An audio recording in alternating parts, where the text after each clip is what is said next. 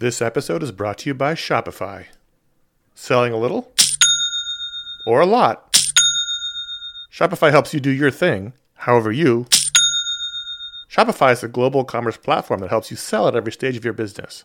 From the launch your online shop stage to the first real life store stage, all the way to the hey Marge, did we just hit a million orders stage? Shopify is there to help you grow. Whether you're selling scented soap or offering outdoor outfits, Shopify helps you sell everywhere. From their all in one e commerce platform to their in person POS system, wherever and whatever you're selling, Shopify's got you covered. Shopify helps you turn browsers into buyers with the internet's best converting checkout, 36% better on average compared to other leading commerce platforms. And sell more with less thanks to Shopify Magic, your AI powered all star. Running a growing business means getting the insights you need wherever you are. With Shopify's single dashboard, you can manage orders, shipping, and payments from anywhere. Shopify powers 10% of all e commerce in the United States. And Shopify is the global force behind Allbirds, Rothy's, and Brooklinen, and millions of other entrepreneurs of every size across 175 countries. Plus, Shopify's award winning help is there to support your success every step of the way. Because businesses that grow, grow with Shopify. Sign up for a $1 per month trial period at shopify.com slash ifanboy, all lowercase. Go to shopify.com slash ifanboy now to grow your business no matter what stage you're in. Shopify.com slash ifanboy. You're listening to the iFanboy Pick the Week podcast, episode 281, brought to you by Graphicly and iFanboy listeners just like you.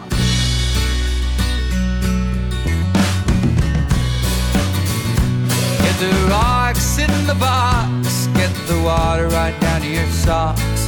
This bulkhead's built of fallen brethren bones. We all do what we can, we endure our fellow man, and we sing our songs to the head moan. Hey, welcome to the iFanboy Pick of the Week podcast, episode 281. My name is Ron Richards, and I'm here with Conor Kilpatrick Ron's got a date, apparently. and Josh Flanagan. Yeah, it's me. I'm just keeping things moving. We, me, it's Mario. It's me, yay. Um, we are from the website ifanboy.com. That's all about comics and the wonderful world of comic books. And involved in that, we get to read a lot of comics every week. And then one of us goes to the website on Wednesday and writes what we deem was the pick of the week, which was the book that we enjoyed the most that week, writes a review of it. And then we come back here to discuss it amongst the three of us, as well as the other books that came out every week, and uh, have some compelling discussion. Uh, it's quite therapeutic. Compelling. you were gonna, I thought you were gonna say companionship. That's what it is. have some, and have some companionship. So, uh, before we get to the show, a quick reminder and a warning. We're going to talk about what happens in the comic books themselves, and some people consider that spoiling them. We're not looking to spoil anything, we're enjoying them. But if you haven't read your comics yet, um, you might want to press pause, come back after you've read them, and listen so you can take part in the enjoyment, or just, you know, be risky. Um, Yeah, I we gotta- got another email about that. did we really? Somebody complained? Did they not hear this part? I don't know. I, Yeah. I got I got an email from a friend of mine, and he's like, I know about the spoiler warning, and I don't I don't think about it anymore, but I hadn't read Brightest Day yet, and it was right there in the middle. But I just I usually don't worry about it, but I was really upset about that one. Well, so we warned you. Sorry. yeah, no, he, he's not your fault. No, no culpability. So uh, this week, Josh had the pick, and boy, did he blow it. I don't know what you're going to say was the pick, and that's what I'm kind of interested in. Uh, this week for the pick of the week, I chose uh, the sixth gun number 11. And for, for a good time on Wednesday, it was like 60% of the pick. I was like, wow, I, I really did get the heart of the people this time. I, I just want to clarify. I, I like the six gun. I'm not bashing the six gun. Sorry. All right, carry on. Uh, the sixth gun number 11 is sort of the end of the second story arc. And, you know, at the end of it, I, I, I thought it was really just sort of a, a really nice ending to the arc. And just like the end of the first arc, by the time like it ended, you, you had this satisfying feeling of closure with the sort of particular story, but the the larger the larger thing had been also opened up too, which I, I thought was really nice because it's a bigger world to go into, and it was just kind of a, an exciting issue as as the, the the forces of good battle the forces of you know evil in, in a graveyard at night, and it's it's sort of everything that's sort of mystical Western horror book is is supposed to be.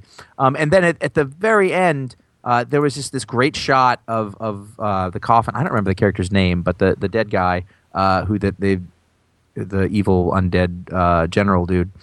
And, and he's in this train car that looks perfectly innocuous from the outside, but inside is just like there's a coffin. It's all chained up, and and there's crucifixes painted everywhere and hanging on everything and all over the floor. And I was like, this is just a really nice cap uh, about what we're dealing with uh, in this world. And then as I started thinking about it more, uh, one of the other things that that really impresses me about this is that every page like this was this was all action and excitement through the whole thing, and just every page is just chock full of art. Like like Brian Hurtt is not uh, phoning it in on any on any level with this stuff. It's just you know there's just all these birds flying all over the place and beasts, and there's all these sort of uh, dead people risen from their graves, and uh, a new group of uh, sort of allies shows up at the end of the last issue. You, th- you thought there were going to be more enemies, but I was kind of like, oh, good, they're they're on the good guys' side. That's nice, and they're sort of mysterious gunfighting priests, uh, which was fun. And and I just I, I love period pieces, and one of the things that's best about this is that I think it really does live in the period in which it's written. Like the the cities are, are drawn in such a way with the the sort of cable cars and the you know the, all the clothing and the it's just a it's a it's an all around package that I think I really like about it. And the guys are coming out with it really regularly, and uh, you know I, I just I want to know what happens next, and and I really have gotten to know the characters. Um, I, I'm a big fan of. You know, right down to the names. I, I was my. I was gonna say I, I, I, I as soon as I read this issue and saw that Bill John had a fairly big role in it, I, I figured, oh, that's probably why he got the pick. No, like I just like to this literally- and to this day, the C the C two E two food for people who don't know, the C two E two food court had the had the uh, the food was named after comic characters, and there was the Bill John brisket sandwich that was the star of the weekend. Oh, that was delicious. Yeah, it really was. it was a good sandwich on top of being named after a character I like. Exactly, it was a great name, Bill John Brisket. It was good. Bill John Beef That was good. Oh, But you know, just time, like too. All the other names are like the Bill John's a great name, and and and like Becky Montcrief and and Drake Sinclair and Kirby Hale, like they're just Yep. like they're kind of silly, eh, but they work in this context really well, and you can't do that in sort of a modern day story. Um, I don't know. It was just it was just a really strong issue, and I thought that as a sort of culmination of the second arc, um, it was kind of the thing that, that made me happiest out of the books that I read this week, and and I just think the guys are doing a really great job with it. Um, and I was really glad to see in the comments of, of the pick of the week, you know, all these people like, you know what, I got to try this. I want, and because I, I really want people to try it. I want people to pick the book up. I think it's worth, you know, it's totally worth it. Um, and, and you know, it's just two guys basically working on it. Uh, it's colored by Bill Crabtree, but you know, Brian Hurtt does all the all the penciling, inking, and the lettering in it. You know, and they're, He they're was coloring it too for a while too. He's, Yeah, exactly. He's crazy. yeah, Yeah, and and you can tell just by looking at these pages, like they're full. You know, he's putting in all of his effort. Hurtt's a guy who's been around for a while. I'm going to say at least ten Queen years. of Country. He did Yeah. a lot of stuff that's, He that did, you uh, probably have read, don't realize. That prison book uh, that I really liked was written by Steve Gerber. Um, I can't think of what it's called. No, Oz. Chained Heat. I have the trade somewhere. Ron, I really now like- you you have a counterpoint. I have a counterpoint. Well, you don't necessarily think this was the pick of Well, yeah, I mean, don't don't get me wrong. It's like I, I really enjoy it, and, and don't get me wrong. I, I, I think that this is actually some of Cullen Bunn and Brian Hurtt's best work. Like this is like the work of their career, and crime that it wasn't nominated for an Eisner, and I totally support all that. But I didn't really love this arc. I didn't really love New Orleans. I didn't love the trip that it took down here. I'm kind of curious about the longevity of the series because is it just basically okay? We got to keep these guns from people. You know, like you know, and solve that problem while they're being attacked by the missiles. Sure, This is yeah. to, be, to be fair. This is not exactly your kind of thing. no, no, I don't. And I've been, anyway. Yeah, and I've been I've been enjoying it, and I, and I'll continue to read it because I do. I think the art is great, and I, and the, the the fact that the guns were hidden in Bill John was awesome, um, and all that stuff. But like, I just like it, this this particular arc.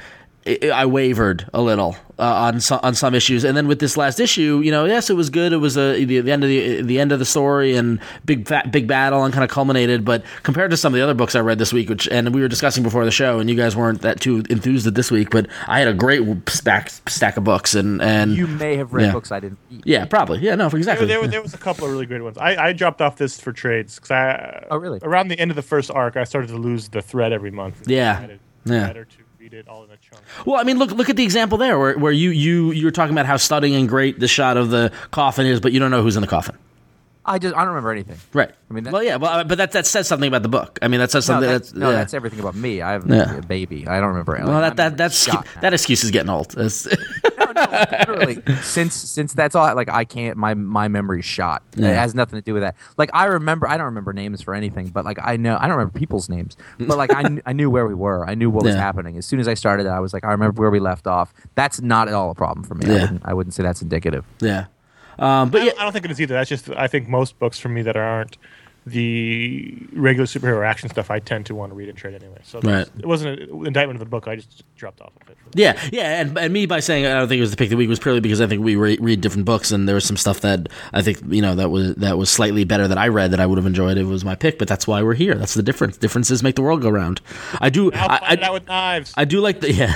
I do like the creepy green ghost children though. That was I Yeah, like it was, those. it was a nice. It was just like it felt like the end of a story. It was sort of all the places, all the pieces were in place, and like I just like how sort of effectively this little world has been being built. And every time we get to the end of something, there's more in front of us. But at the same time, like you, you feel like you've you've you know come to a bit of a conclusion, and then you can go to the next step with more. And if you read, you know, if you go back and read the Damned that they did before. Perfectly great book. I really liked it, but this is stronger than that. It's, Yeah. Oh, It just way shows a, Yeah. a, a more mature storyteller, and I can see that, and that is impressive to me as well. So all of those things coming together, and uh, you know, it just made I, I really appreciate it, I guess. Um, Yeah. And so uh, for me this week, that was that was the one that the one that I, I I was most tickled by.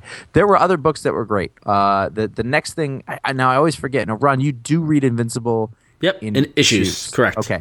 And then Conor, you're in trades, which is Yep. this is where we just ruin the book for you all the Eh, time. whatever. I don't remember it either. Lately, lately though, uh, so this Is she still fat? Invincible- Is that what's Yeah, actually, and I've got a point about Yeah. that actually too. But yeah, so Well, uh, okay. Here, uh, here. There's we did the spoiler warning. Well, I'm not trying to decide whether I want to talk about it or not. Go for it. oh, what you, you're you're talking about the? Uh, you revealed it in the panels post. Did I? Uh, No, I didn't. You're talking about Immortal? No. no Oh, no. I'm talking about the thing that happened at the end of the issue. Oh, Why okay. she was fat. Yeah, yeah, yeah, yeah, yeah, yeah. That we shouldn't. We, I mean, I don't want to spoil it for Conor. Yeah. If you yeah. read it, you know exactly what it was, and I was like, "Wow, Kirkman." Well, no, something. Yeah, something happened to Eve while Mark, while Invincible was gone for the ten months, and that gave her a lot of emotional stress, and that's and part of the reason that's why she's gained weight, and and like it actually, if if, if you watch, if you watched um, the video uh, interview I did with Kirkman at uh, WonderCon, in between the insanity, um, you know, I, I really like what he did about with this, and that you know he he brought that kind of, and he he credited to Larsen and what he's done in Savage Dragon is that these are real people and real shit happens, and ten months went by, shit went down, and so she gained weight, and that's that's what happens. That's what happens into real life, and and and this gives it the context where you can understand why she's in the state that she's in, and why you know you can t- you could tell there was something wrong. You could tell there was a um you know a, a weight on her shoulder, a weight quote unquote on her shoulders. Um, and I thought he did a great job of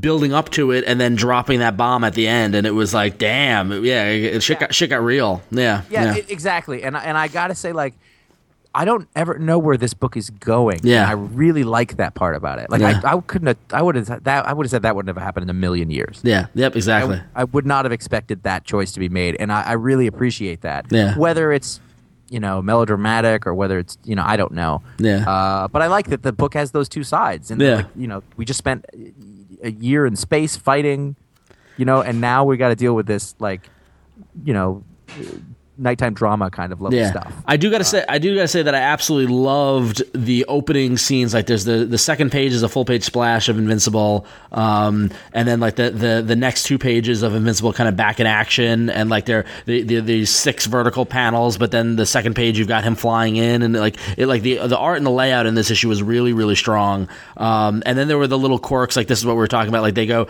um, Invincible and an Eve go visit Immortal and his wife and have dinner with them. He's retired, and that it was in the best panels where they're, they're showing the dinner conversation and, and Immortal going on about how he feels bad about John Wilkes Booth because turns out Immortal was Lincoln.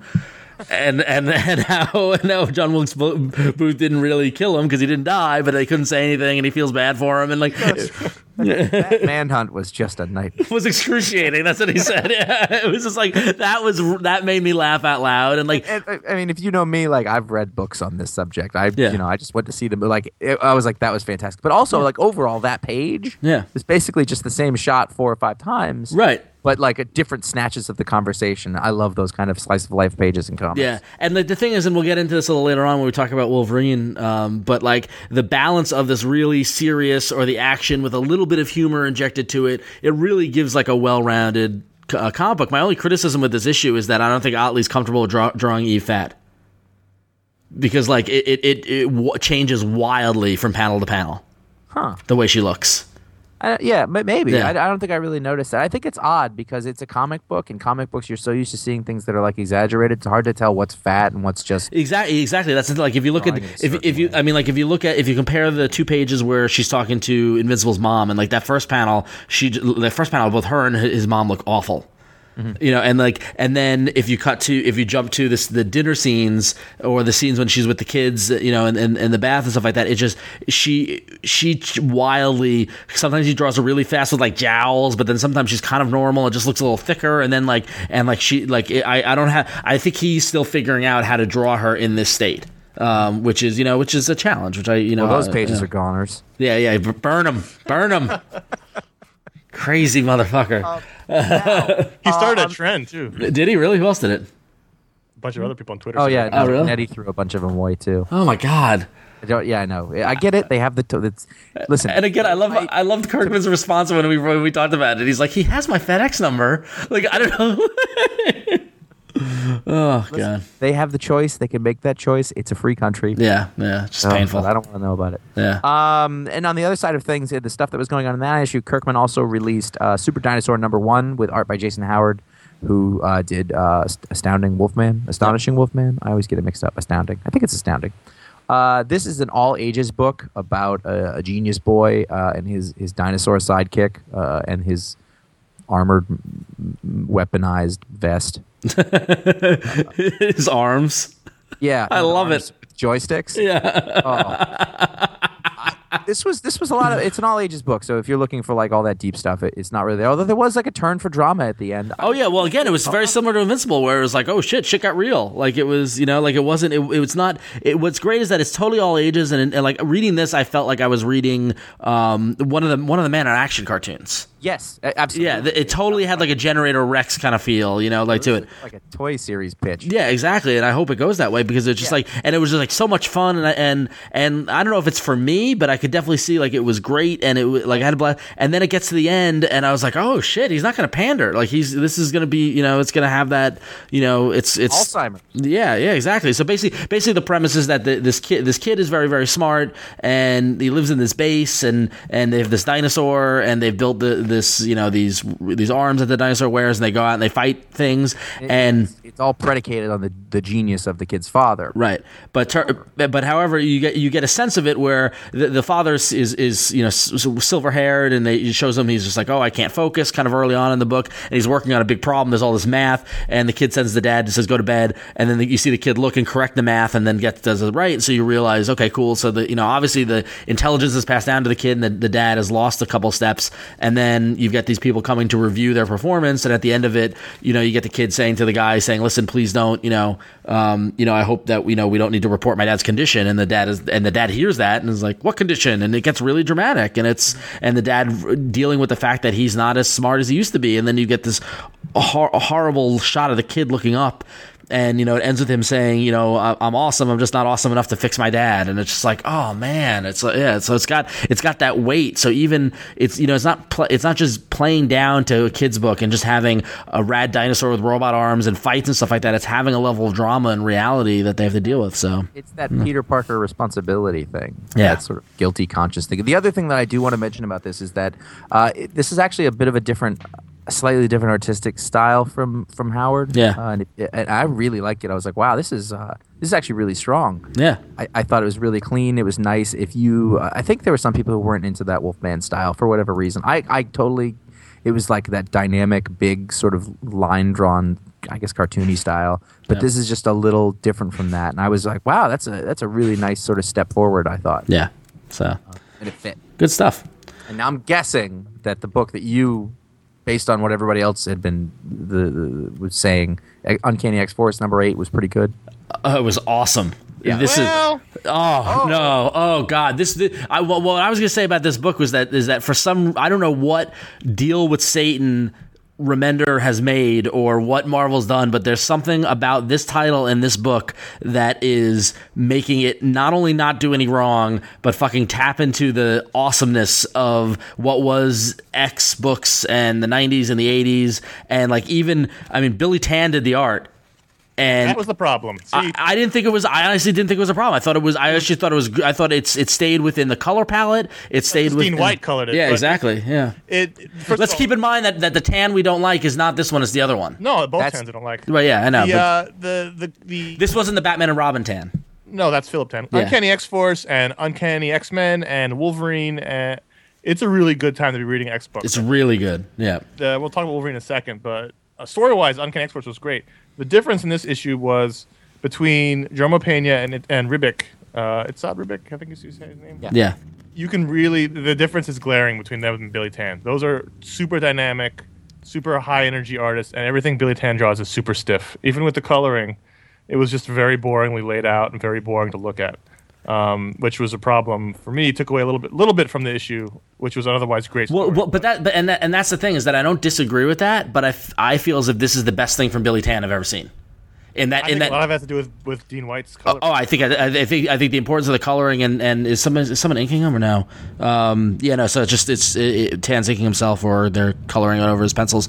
But um, yeah, I mean it shows how important that palette is. It shows stuff like that. But Tan, Tan has.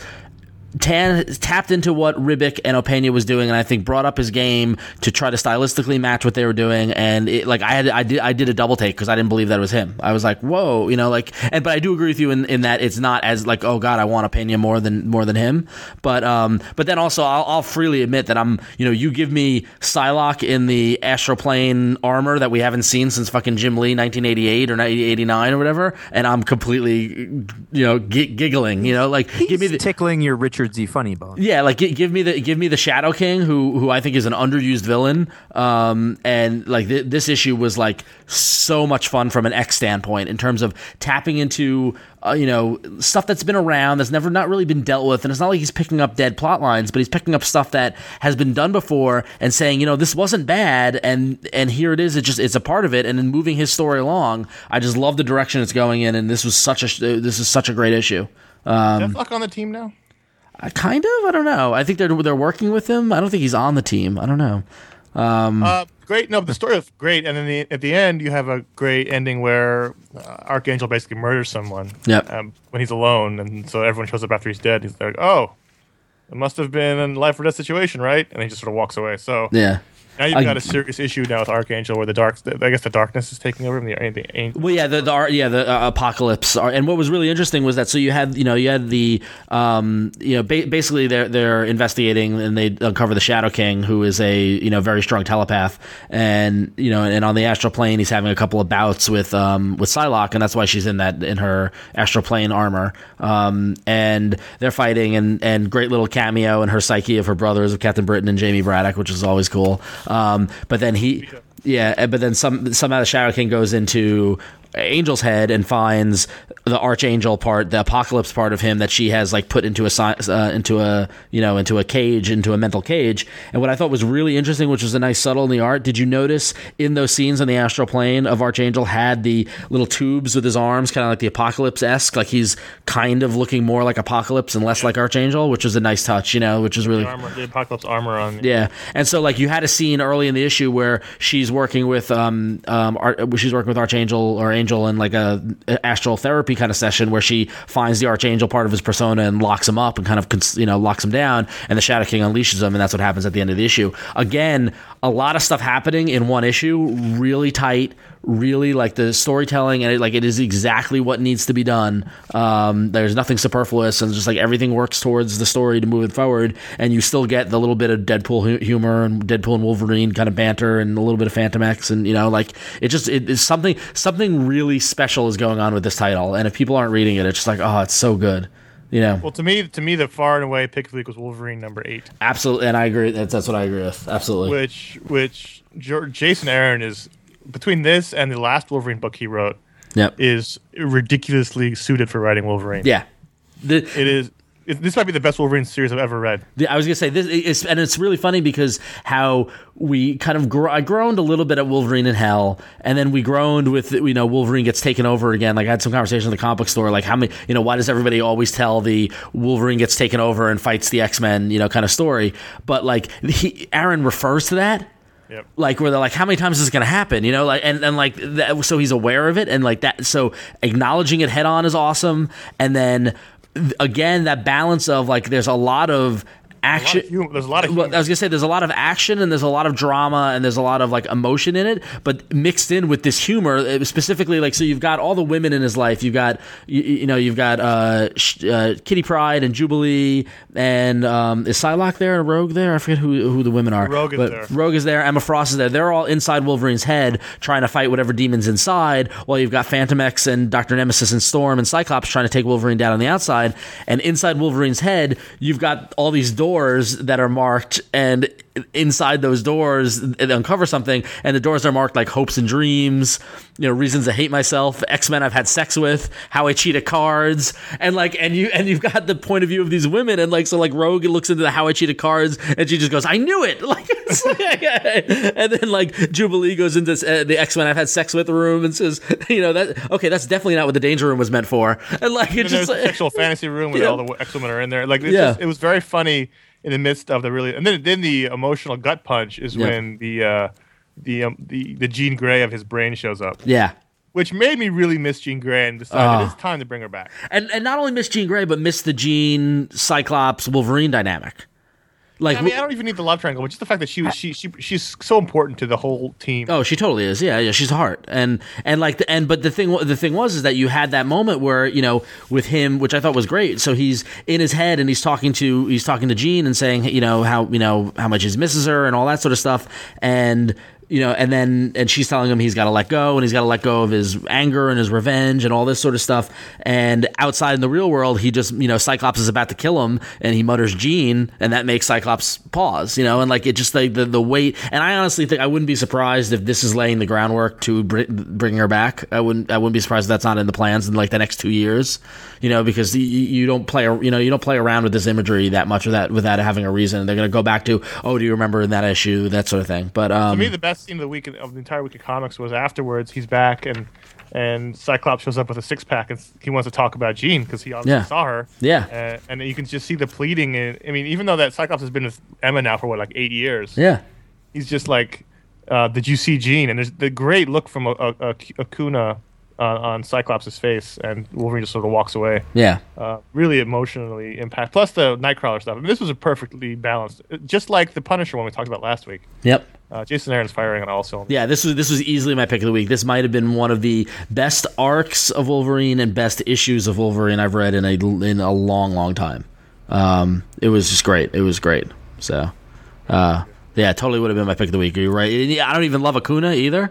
You know, like sim- you know, similar to the complaints you had about Tan. Not saying that I love Tan, but like I don't love Acuna. But even this, I thought he, I mean, he, he rose rose to the challenge and came out really good. I loved, I loved on the outside with Phan- Fantomex and Doctor Nemesis were awesome Yeah, they were good. were like really really funny. I mean, you got both two very somewhat sarcastic, somewhat very upfront, very kind of you know like honest kind of characters, kind of fringe X characters, you know. And you've got you know uh, Doctor Nemesis with a gun, a, a disease gun that's basically shooting you know shooting the plague and mouth cancer and all this stuff because they're just trying to you know wear down his uh, healing factor. Uh, it was just really really clever and really uh, just really smart. And what I loved is that they're they're you know they're they're just pummeling him like Fantomex is shooting bullets at him. Uh, Doctor Nemesis is shooting the diseases at him, and then Wol- the demon possessed Wolverine spits out fire, and you just have the Fantomex going, "Let's never do this again." Just like- yeah, really good. Yeah, really, really good. The X universe is a really strong place right now. Yeah. At least between those three or four books. Oh yeah, no. You, I mean, you, it looks like the core now is is Uncanny X Men, Uncanny X Force, and Wolverine. With those three, you're you will not go wrong. Yeah.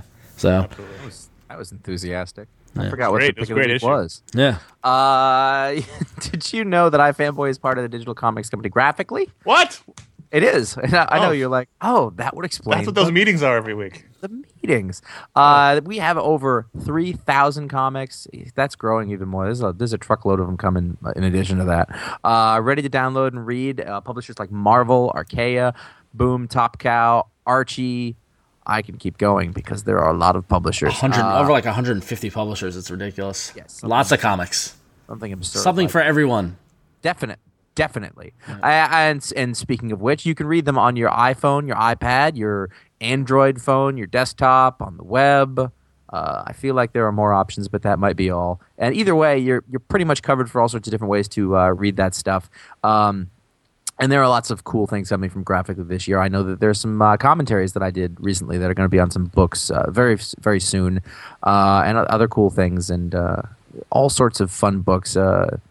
Uh, I think that I've covered all the things that there is to say about it. But, yeah, uh, no, we, like- we got a lot of cool stuff going on. In fact, our 3000th book uh, came out and was The Darkness number 84, which you can get for 50% off. Um, we got some cool stuff. Uh, there's an Archaia book called Bleed Out, which is a great graphic novel with a ton of great um, uh, creators that ties into a, multi, uh, a massively multiplayer online game that you can check out. And you, if you sign up for the game, you'll be able to get the book uh, at half price. Um, so we're going to be uh, finding, you know, if you go to graph, if you go to check out Graphicly on Twitter, twitter.com slash Graphicly, you can see all these kind of updates. A lot of stuff coming out in the next couple of weeks in terms of um, cool ways to get to discover new books, um, including Archaia. There's still a couple of days left on that promotion, right? Yeah, yeah, you'll be able to do that uh, through the through the rest of April. Any book you buy will give you make you eligible to read all the hundred and I think 30, 140 books that uh, Archaia has on there. All sorts of really good stuff, all across the line. So buy far as- one, get 139 for free.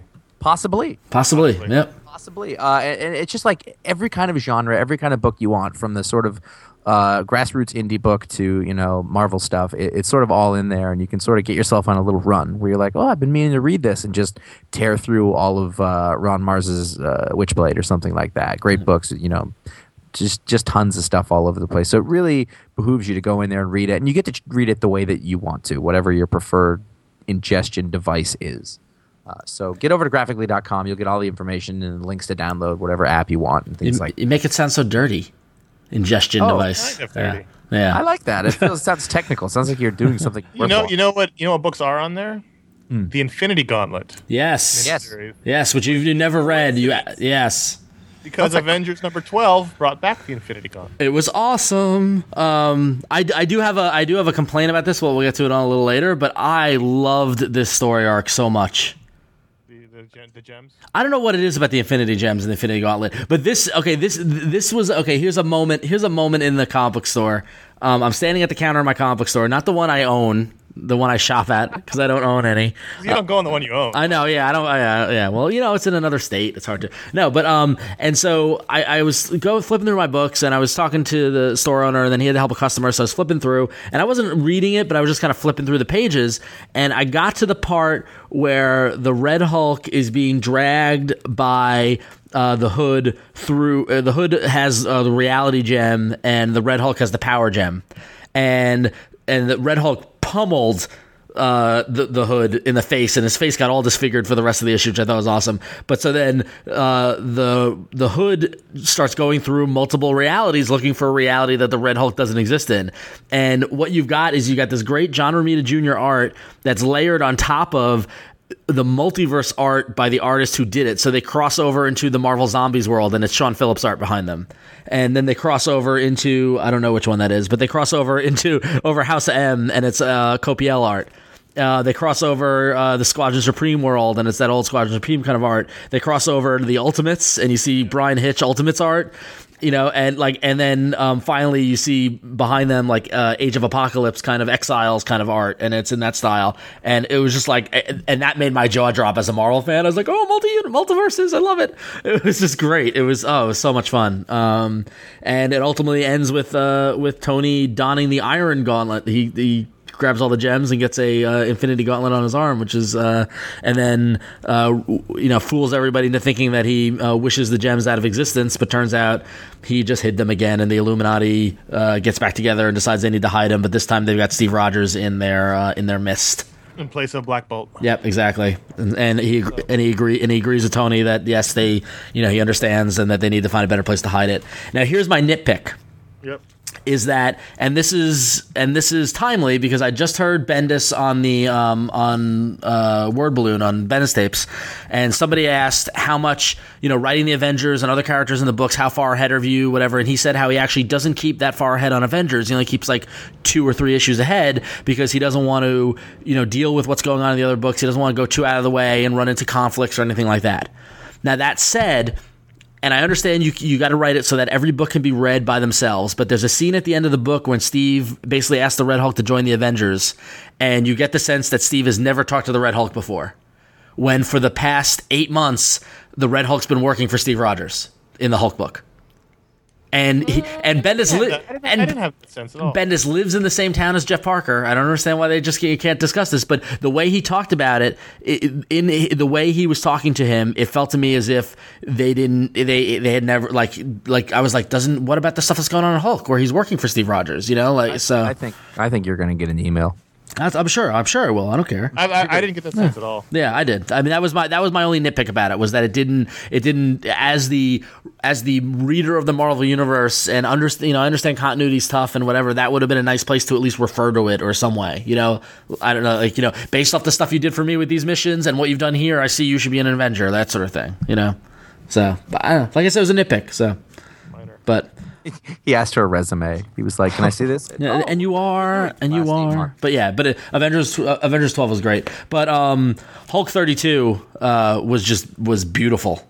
And It was. and and any anytime you have Hulk uh, slapping a uh, tornado in half wins, as far as I'm concerned. Talking about does. yeah, But here's the thing: when you're talking about halves, uh, I loved that part. Yeah. Uh, I don't so much care about the supervillain. I, I totally agree with you. I got really wordy in the beginning, and I was just like, I don't know if I care about this. Yeah, But then it was, but like, like the story of Hulk on the run from this guy who has him dead to rights, and he Yeah. falls asleep, and his brain starts to explode, and then he saves a bunch of people from a tornado. yep. That's all great. The zero one stuff, it's fine. It's not. Yeah. bad. I just don't care. Yeah, Uh, I, I had the same I had the same feeling. Yeah. Uh, but you know, it looked looks great. The the you know, it's fun stuff. Uh, there could be some fighting coming up. That might be fun. Yeah. But it, was, it just took a little extra effort to get there. I Yeah. think. Yeah, I think yeah, you're right. I think similarly, Dark Horse Presents number one was awesome. Yeah. Uh, across the board, almost the art was fantastic. The story's hit and miss because that's an anthology will happen. Every story won't be won't be greater for you, but I was a big fan of Dark Horse Presents back when it was originally out. oh, totally. Yeah. That's how I found a lot of these create these creators and these titles, and so I'm glad it's back. Hopefully, it succeeds. It's a big 80 page anthology, 7.99 twice a month, every other month. Um, good stuff in here. Did, did you guys? Oh yeah, no, I mean talk about talk about getting comics for your money. I mean for seven seven ninety nine is a high price is a high price point, but you know a nice. I mean it's nice perfect bound, so it's got that square kind of spine, um, you know, glossy cover, thick paper, um, and if you look at the names that are involved in it, I mean like we get we finally get a brand new concrete story, which is you know for was good. Yeah, for people who don't know about con- yeah, Paul Chadwick concrete, it's uh, it's so good. You know, you get good Chaykin. Um, in, in my mind, you got you got great Neal Adams.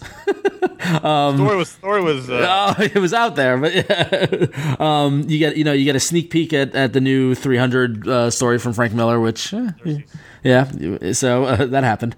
Um, you know, and then you get some other great, which is and it's a little it's a little bit of everything for everybody. beautiful Richard Corbin story. Yep. Didn't so much love the Star Wars story, but the Snow Angel was good. Just everything, and that I love the personality quiz at the end. I laughed Yep. heartily at the end of that one. Yeah. Finder, you got a, fi- a, f- a color Finder story, Um, I which is loved great. Yeah, I've never read Finder before, and I love Yeah. that. Yeah. Finder's great. Finder's That fun. was yeah. that was really good. Yeah, Yeah, no, yeah. Finder is good. Yeah.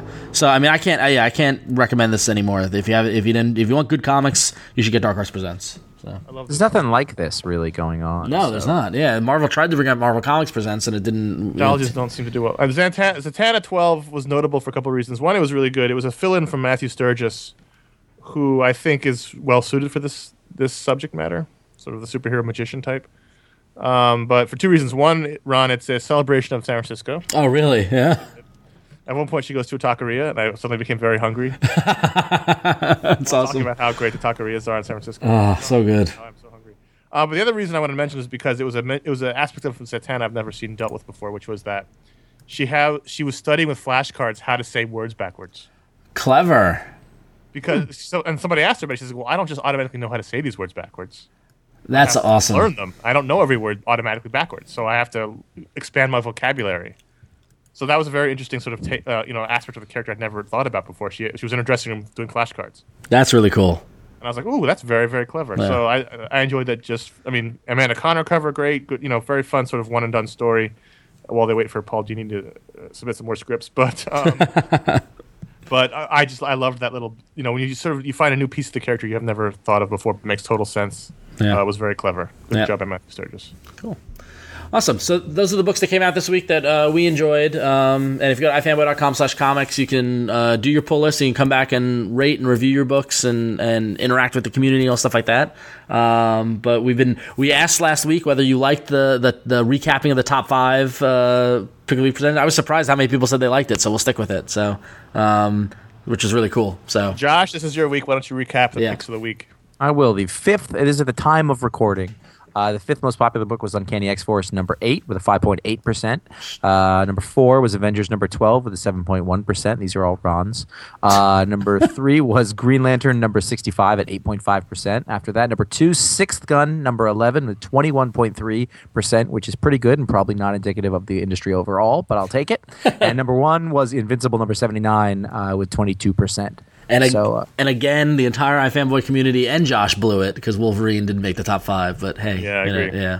So that's you can you can be involved with that by going to ifanboy.com slash comics, make your pull list, and you can then there's a little button on your page to make your pick of the week, and that's how you can make your voice heard. And it's interesting to see. It's always interesting to look at the percentages every week. Yeah, to- oh, yeah, I love doing that. It's awesome, and I it's like the uh, the weird spikes at the beginning of Wednesday. yeah, as everyone runs to go rate them and stuff like that. It's really good. And and, uh, and for those of you who are doing your ratings and your reviews, creator like I know several creators who who are watching as well.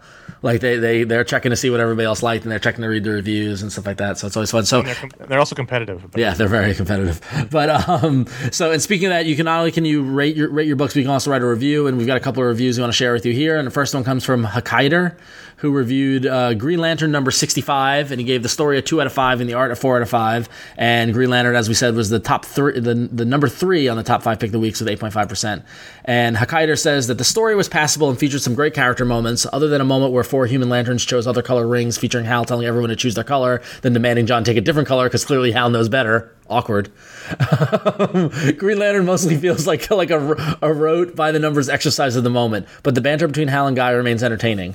The art was the best part of this comic, honestly. I like Doug Mahnke's work, and that hasn't changed. Though the purple bandana on John's compassion outfit is a bit ill-advised. Altogether, altogether, this is a fun read with a few questionable story choices. I'll stick around for the end of the War of the Green Lanterns, but I'm honestly not sure how much longer I'll be picking this up. And I gotta agree with them. That was a weird scene. Did you read? Uh, Conor, are you are you gone? Or? I, I was So, so basically, what's happened is that is that all of like so the team of the Lantern Corps that Hal teamed up with, you know, like um, uh, what's his name, Red Lantern dude, um, Atrocitus, Atrocitus, and Carol Ferris, and all and Sinestro, they all got sucked into the big book of Oa, the big black book, and so now Hal and Guy Gardner can't use their green rings because it's been uh, it's the the lantern's been tainted with the impurity, and so Hal finds a spaceship that he that he had hidden, and they go to Oa and they meet up with Kyle and John Stewart, who also aren't using their rings, and so they're powerless. But then Hal goes, "But I've got all the rings of the people that I was working with, so we can use them." And they're like, "Well, it's a risk. We're taking our chances." He's like, "Yeah, but it will work. You know, like we can use our will and it will work for it." So everyone pick your ring. And so guys like, "Fine, I've used the red ring before. I'll use that." And Hal goes, "Okay, well, I've got experience with the yellow. I'll use that." And, and Kyle's like, "All right, well, I guess I'll take him. You know, I'll take hope." And then John goes for orange, and I was like, "Whoa, you don't want you don't you don't want none of this." Like it was like it was like totally out of that uh, walk hard with Tim Roth with Tim Meadows. You know, Wait, wait. Did you just cast Yes. Tim Meadows as John Stewart? no, it's Hal, Hal, Jordan. Hal Jordan. which would be awesome.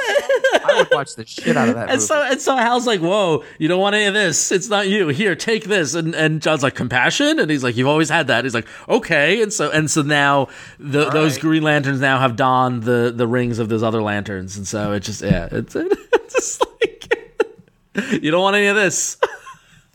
you know, you know, Tim Meadows is the funniest part of that movie. he really Tim Meadows stole that movie. Yeah, that was Meadows great. is the funnest part of anything he's in. Yeah. Right. Well, that's what I was gonna say. That's always a true statement. Yeah, yeah. Anyway, so that's Green Lantern, and yeah, I mean the the the abandonment of Green Lantern seems to continue. Everyone I talk to is bailing. So that's So weird. yeah. Uh, next, I got, it, I got it. Duraflame tree, Thunderbolts. Maybe I don't got it. Duraflame tree reviewed Ah. Thunderbolts 156 and gave the story a five out of five and the art a four out of five. And 1.9 percent of the b- uh, fan base made it their pick of the week, which was not enough for the top five. Oh, sadly. Duraflame Tree says Satana's intro to the team is hilarious and puts her teammates on edge. The interviews for the second team of Thunderbolts had some great character interactions, with my favorite being the bonding between Shocker and Mach 5, and the disappointment in C- Calvin Zabo's face when he realizes they don't want him. They just want Mr. Hyde. This is a ga- the gathering the team issue and is a fun one. Kev Walker does an excellent job of giving all the characters unique faces, and it helps since there are a lot in this issue. The cover is a nice take on the classic "Who'll be the next to win the team?" image. All in all, a great issue.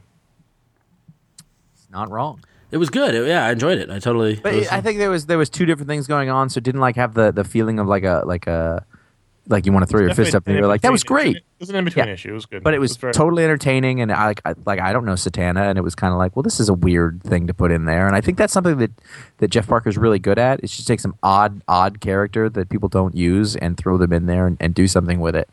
Um, and then all you know, all that interviewing stuff was fun. Like This got kind of Hellboyish in the middle. yeah, yeah, Like when the, the first shot of the castle, I was like, "Ooh, that looks very much Mignola." yeah. Hellboy. And then you open up and there's like what zombie Nazis or whatever. Actually, yeah. That, well, they were like uh, pre-Nazis. They were yeah, like Hessians. uh, German Um, World War One. Uh, yeah. Uh, One thing I noticed is that is that Kev Walker actually draws noses just a little bit like uh, like Jeff Lemire does. I actually saw it a couple of times. Wide noses, yeah. Yeah, I was like, oh, I've never seen anybody do that, but there's definitely there's a connection there that I that I noticed. yeah, People get punched in the face a lot in the Marvel universe, so they do. They do. They do. So, um, yeah, so uh, those are some of the reviews that were up there. So go to ifanboy.com slash comics and do your pull list and rate and review them. And the community grows, and we love to see more voices get in there. So, uh, very cool. So, Now let us let us talk about the book of the month. We made it. We It- slid in to base, it as it were. might be a good time for Josh to. Uh, Josh, you might want to take a breather. You might want to take a No, break. I- yeah. I, I have no because the I don't like sports, but I love sports movies and stories. Well, okay. Well, so let, let me. I mean, so let me. I had the book. I had the book of the month. Um, what should we call it? Um, uh, duties this month, and I apologize. It was a couple weeks late. This seems to have been a, a a pattern these past couple of months with the cons. It got crazy, but I also was wrestling with trying to find the right book for it, and you know, and uh, quite often, you know, we we said we we said when we first started doing the book the month, there are no rules. It can be a older book. It can be you know, but we kind of lean towards newer releases and and this sort of thing. And so I always try to I look at what's coming out and what do I want to try, and I picked up a couple of books I was considering, um, but then uh, actually Chris Niesman did a uh, Don't Miss podcast with uh, the creator Wilfred Santiago about a book called 21, the story of Roberto Clemente that Fantagraphics is putting out. And it comes as no surprise or no shock that myself, Conor, Chris Neseman, Tom Katers, we're all we're all baseball fans. Um, you know, in our own rights. And and actually, I was listening. What podcast was I listening to? Oh, I think I was listening to Around Comics. The their they that remembered to do an episode, and um and uh, they were talking. And they were they were it's actually Tim Seeley was on. There Tim Seeley was on, and they were talking of Hack Slash fame, and they're talking about how there's really little to no difference between baseball nerds and comic nerds like it's there's a, and so it's not a surprise that so many of us are into baseball and that sort of stuff because there's a lot of you know it's your your people in uniform and and who do you root for and who do you ally continuity. yeah ex- this, yeah exactly it's continuity and what also what also I, th- I think is great Get upset about ridiculous things. what, what I also Listen, it's not ridiculous. I mean, if you leave a picture in too long, Jay Buhner but uh what did you try but um but the, the, but also the thing about what I think baseball has that is common with, with comics is that it has legendary figures and and tales and stories that that really become passed down through the generations. Um, stories that become legend. Exactly, and in, ba- in baseball, just happens to be that they're real people as opposed to the you know the the, the fi- fictitious people of comic books. Um, but so I- so I was like, oh, I should check take a look at that book, and I so I picked it up and I read it, and first off, I fell in love with it. Wilfred Santiago did a great job of basically it's a biography of the Pittsburgh Pirates outfielder Roberto Clemente, who, if you don't know who he was, he was uh, born and raised in Puerto Rico. He came up in the major leagues in the late 50s, early 60s after the color barrier was broken. Um, and he played for the Pittsburgh Pirates, and he was phenomenal. I mean, I mean, like of of when you when you talk about the greatest players of all time, he the dude could hit like nobody's business and could field like he was just well rounded. Rocket for an arm. Yeah. Oh, it was. uh, I mean, they, we we talk now in baseball like five tool player and stuff like that. He was fast. He could hit. He could field. He could throw. It was just it was amazing. And um, unfortunately, it's it's a tragic story because he his life was ended far too short. And actually, after the 1972 season, in the last game of the season against the New York Mets, he got his 300th hit. Uh, 3000th. 3000th hit. I'm sorry, 3000th hit, which is a huge milestone to make for any ball player. And then the season ended, and there was a horrible earthquake in Nicaragua, and uh, Clemente was very involved in humanitarian efforts, especially in around uh, in around uh, Central America. And New Year's Eve, he himself chartered a plane and was hand delivering supplies to Nicaragua, and the plane went down and he died. Never to be never to be found again. Yeah, never. They never recovered his body. You know, When when will Sean Penn take a lesson from this? but um, But this, this I mean, the fact when you're telling this whole story, it's not. This book is not just a baseball story. I, I Yeah. think baseball's half of the book, at, at Right. the most.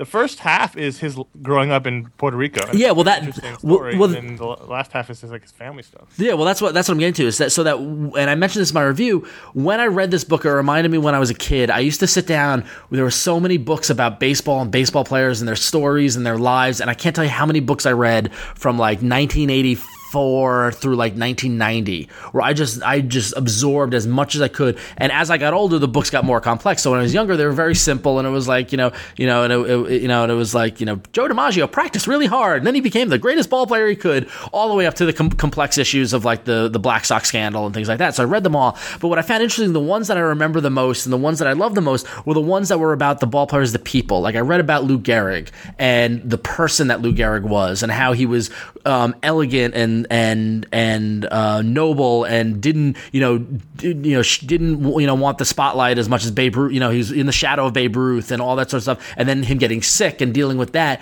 and people you know like and admittedly you know sometimes as kids you know they they glorify. I mean, Ty Cobb was an asshole, we know that, but you know, but there were there were key lessons that we learned from these ball players growing up where I learned about, you know, hard work and work ethic and tenacity and all these kind of important lessons through the the the lens of baseball and through the lens of the people playing the baseball. So the stories that resonated the most for me were the ones that were about the people. And this is what this book very much was. It was about Roberto Clemente's growing up. It was about his um, experience in Puerto Rico, his experience playing in the in the Negro leagues, dealing with the color barrier. Um, you know, I was surprised very little actual baseball. You know, like But, yeah, but what there was yeah was was gorgeous. The- Yeah. This, this book on a whole is beautiful. yeah totally Wilfred Santiago is amazing, and baseball's hard to capture. We talked about this a while ago. Yep. Not it's been a while since we talked about it, but baseball's hard to capture in still imagery and drawings because it's so fluid. And there's so much movement. But this Hmm. is the best I've ever seen done in drawings. There's a couple. There's a Satchel Paige book that was pretty good, and there was the uh, Golem's Mighty Swing, which is pretty good. But Yeah. this is the most beautiful I've ever seen anyone draw people playing baseball. Yeah, and like, and what's great is that uh, Santiago uh, subtly uses mixed media, in that in that he's you know he's drawing and his and his drawings are great and the tones and the colors are amazing, but then he'll also factor in a photograph or the what I loved was like the original art of like newspapers or the programs or the ticket. Like he works into his artwork, so you really get a you. I felt like I was in 1960 watching the World Series. Like you get a real feel for the era that it takes place in, the time period that it takes place in, I and love the evil Yankee introduction. yeah, the the Bronx Bombers with the bomber and everything. Yeah, it was They great. look like villains though. yeah, it was great. And what I what I loved was that like he recaps Clemente's entire career on one page. Um, and it happens to be the same page celebrating his marriage to his wife Vera, and you've got the picture of Clemente and his and his wife, you know, kind of in their wedding thing, and around it are flowers, and then just like this tape of all of his uh, achievements through the '60s, and the lower bar of the page is like a perspective shot of him as the player, and so you see, you know, he wins the MVP, he makes the the All Star team, he gets the batting title, you know, gets the best average title, but what was more important was that he, you know, was married and had a family, and what you know, I mean, so it balances those two things really, really well. So, um, book was great. I mean, it was just I, it's the kind of thing where I want to hand to any kid who's into baseball and learn about Roberto Clemente, celebrate baseball, celebrate the important things of like giving back to your community and and the things that Clemente stood for, but also learn a little at the same time. So, Wait, And, it's not, and you can read it as a non-baseball fan. exactly, absolutely. Oh, yeah. So, yeah. and that's all. I mean, that's always the case. That Yeah. you know, I can be not a sports fan, but I, you know, I'll read that Black Sox book. I love the idea of um, how celebrity works, Yeah. like in terms of different eras. And what years was he active? Was he playing? You said he died in seventy two. Well, he died in '72. He came up in like 57 or 58, I think. Okay. Yeah. He played for a while. Yeah. Um, when when did when did it integrate, or when did when did the Negro League cease? For, Not- no, Negro Leagues didn't see. They, well, Jackie Robinson brought the color barrier in '47, For- right, and okay. then and then But and, they, they, they limped along for a while. Once Right. the players started getting poached from the Negro leagues, and the, the stars left the Negro leagues, and the, the league slowly died. Yeah, like you, and actually, you got a really interesting kind of um, uh, conversation there where Branch Rickey, who was the guy who brought in the um, who brought in Jackie Robinson, and th- they show the conversation about Clemente, and he's kind of saying, "No, not yet." Like they, they brought they they only they controlled the flow of African American players in the major leagues for the first eight years or so, and then by the mid fifties, it was just it was you know full on, and then the Negro leagues ended. So Um, Well, so the thing that's interesting about baseball is how long a career can last in that way. oh, the players play 20, 20, than any, than any other Yeah. any other sport. yeah, 20, 30 years. I mean, Don Sutton was like 47, right? Or something crazy. I was really impressed with the final page. I was, I was, as I was reading it, you know, I, of of course, knowing about Roberto Clemente, wondering how they're going to get to the death. Yeah. It was very elegantly handled, very Yep. subtle, very emotional. Yep. Um, so well, and it's the design of this book, everything, e- e- yeah, everything was beautiful. Fantagraphics did such a great job. It's 22 22.99, gr- nice hardcover. Um, it's perfect. You know, it just it it it, it totally captured baseball in this guy's life in a in a great way that only graphic novel storytelling could do. So. Um, Cool. Check it out if you're into baseball. So yeah, I am sold. And go to ifanboy.com and you check my you can read my review and you can comment there and there's a link to buy it on Amazon. So check it out. Awesome. All right, s- we got some Uh, yeah, email. let's- Yeah, let's go ahead and rip through these before we uh, get going. Uh, first one up, Andy from Cincinnati. He wrote Cincy, but I'm not going to say that. Uh, I thought I was done with back issues. I was on the trade bandwagon, and there's there's few issues I needed to complete any runs I wanted to keep. I had finally purchased, so he was all set. Then today I go into my LCS, and the owner shows me a complete run of Miracle Man. Now it looks like I'll be buying back issues for some time. My question is. like a junkie. My question is, what, if any, series or runs would you brave the back issue bins for? Oh well, I've answered this before. Yeah, yeah. I mean, you're you're you're. Are you still working on your? Well, I, I'm I'm not I'm not wor- I'm not actively working on it because I, my collection is in wo- because I've been so busy with work. My collection is in bad shape, so I don't actually know what I have. So I need to like I need to like s- spend a couple of days and just like go through what I've got and get them back in order, and then make a list and go through. But I am still doing All Star Squadron? You still doing that? no, no. I, I pretty much stopped everything. I want basically I wanted to do. I wanted to get. I wanted to get All Star Squadron. I wanted to get Defenders, and I wanted to work on my Uncanny X Men um, run. Um, and I just haven't haven't done it. So when when was the last time you? back issue dove. No, well, like when was the last time you were like, I got an uncanny X Men that I didn't have?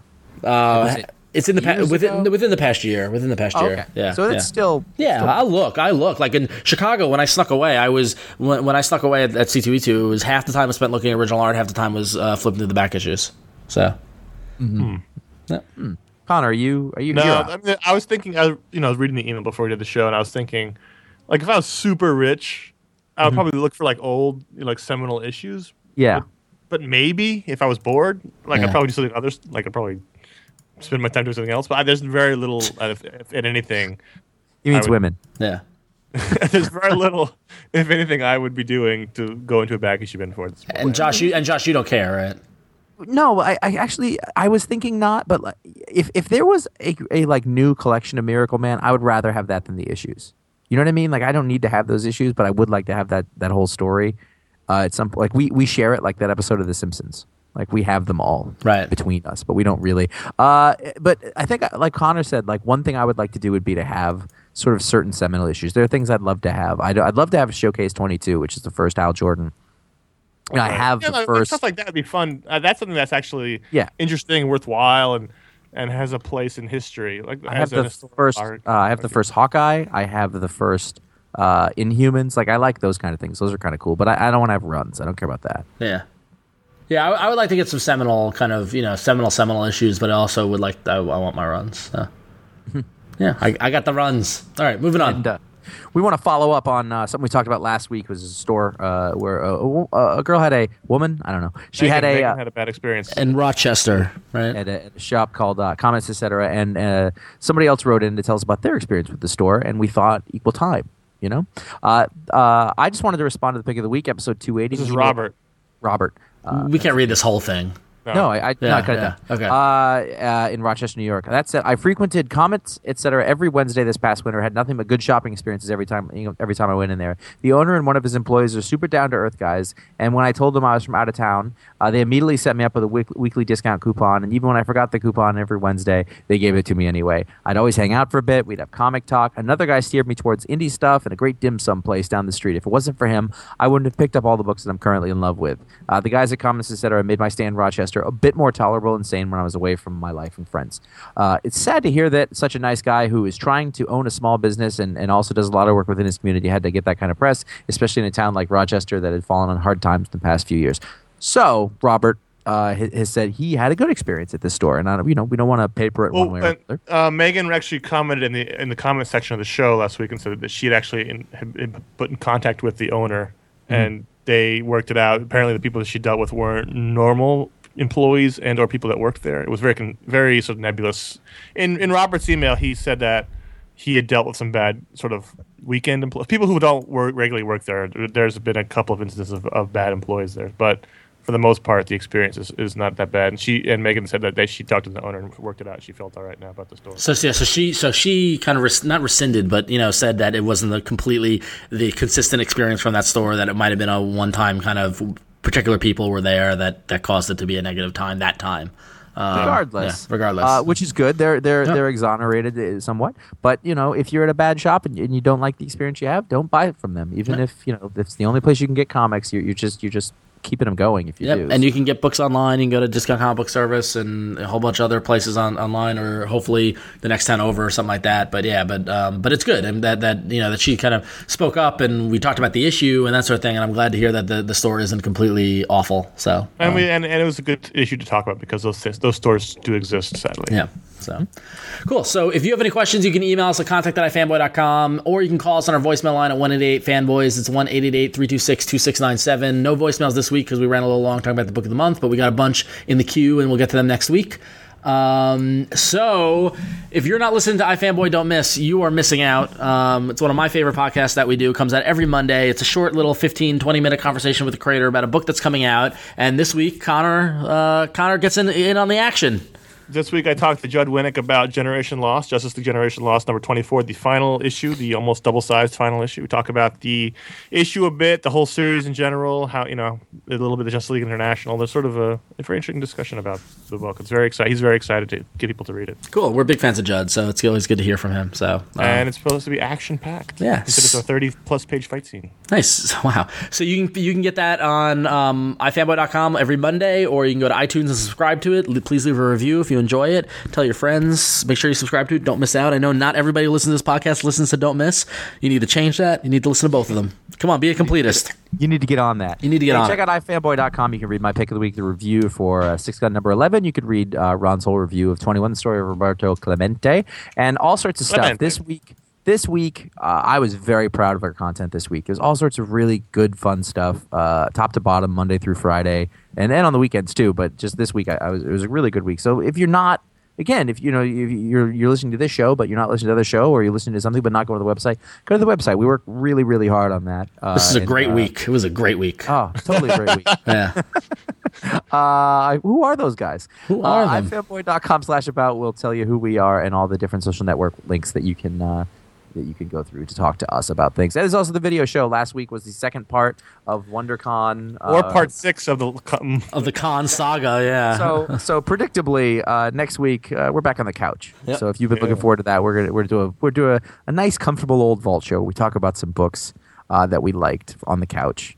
Uh, so that'll be fun. exciting, that exciting vault show. You'll find out why next week. Yes. Mm. And um, as I mentioned, you can email us at contact.fanboy.com or leave a voicemail at 188 fanboys. It's 188 326 2697. Always good to hear from you. And as we said, write a review on iTunes if you like this show, for this show, for the Don't Miss show, for the video show, for Word Balloon, for every show you listen to. It really can helps people find their shows. When people search for podcasts, the more reviews, the easier it is to find stuff. So everyone who does a podcast appreciates when you write a review on iTunes. Thank you very much. Yes. Cool. So jam packed week, jam packed podcast to end last week to start this week. Hope you enjoyed it. Until next time, I'm Ron. I'm Conor. And I am Josh. Thank you very much, everyone. This is oddly formal. I know. I, just, I never do that. So I was like, you know, I'll, I'll try it. I'll give it a shot. I, I, you know, it felt good. I'm not gonna lie. It was nice. I was just, I was, you know, I was just the guy in the office that time. I'm just a guy. I wasn't the wacky guy in the office. And if you ever make it to ten, you won't make it again. You ever make it to ten, you won't make it again.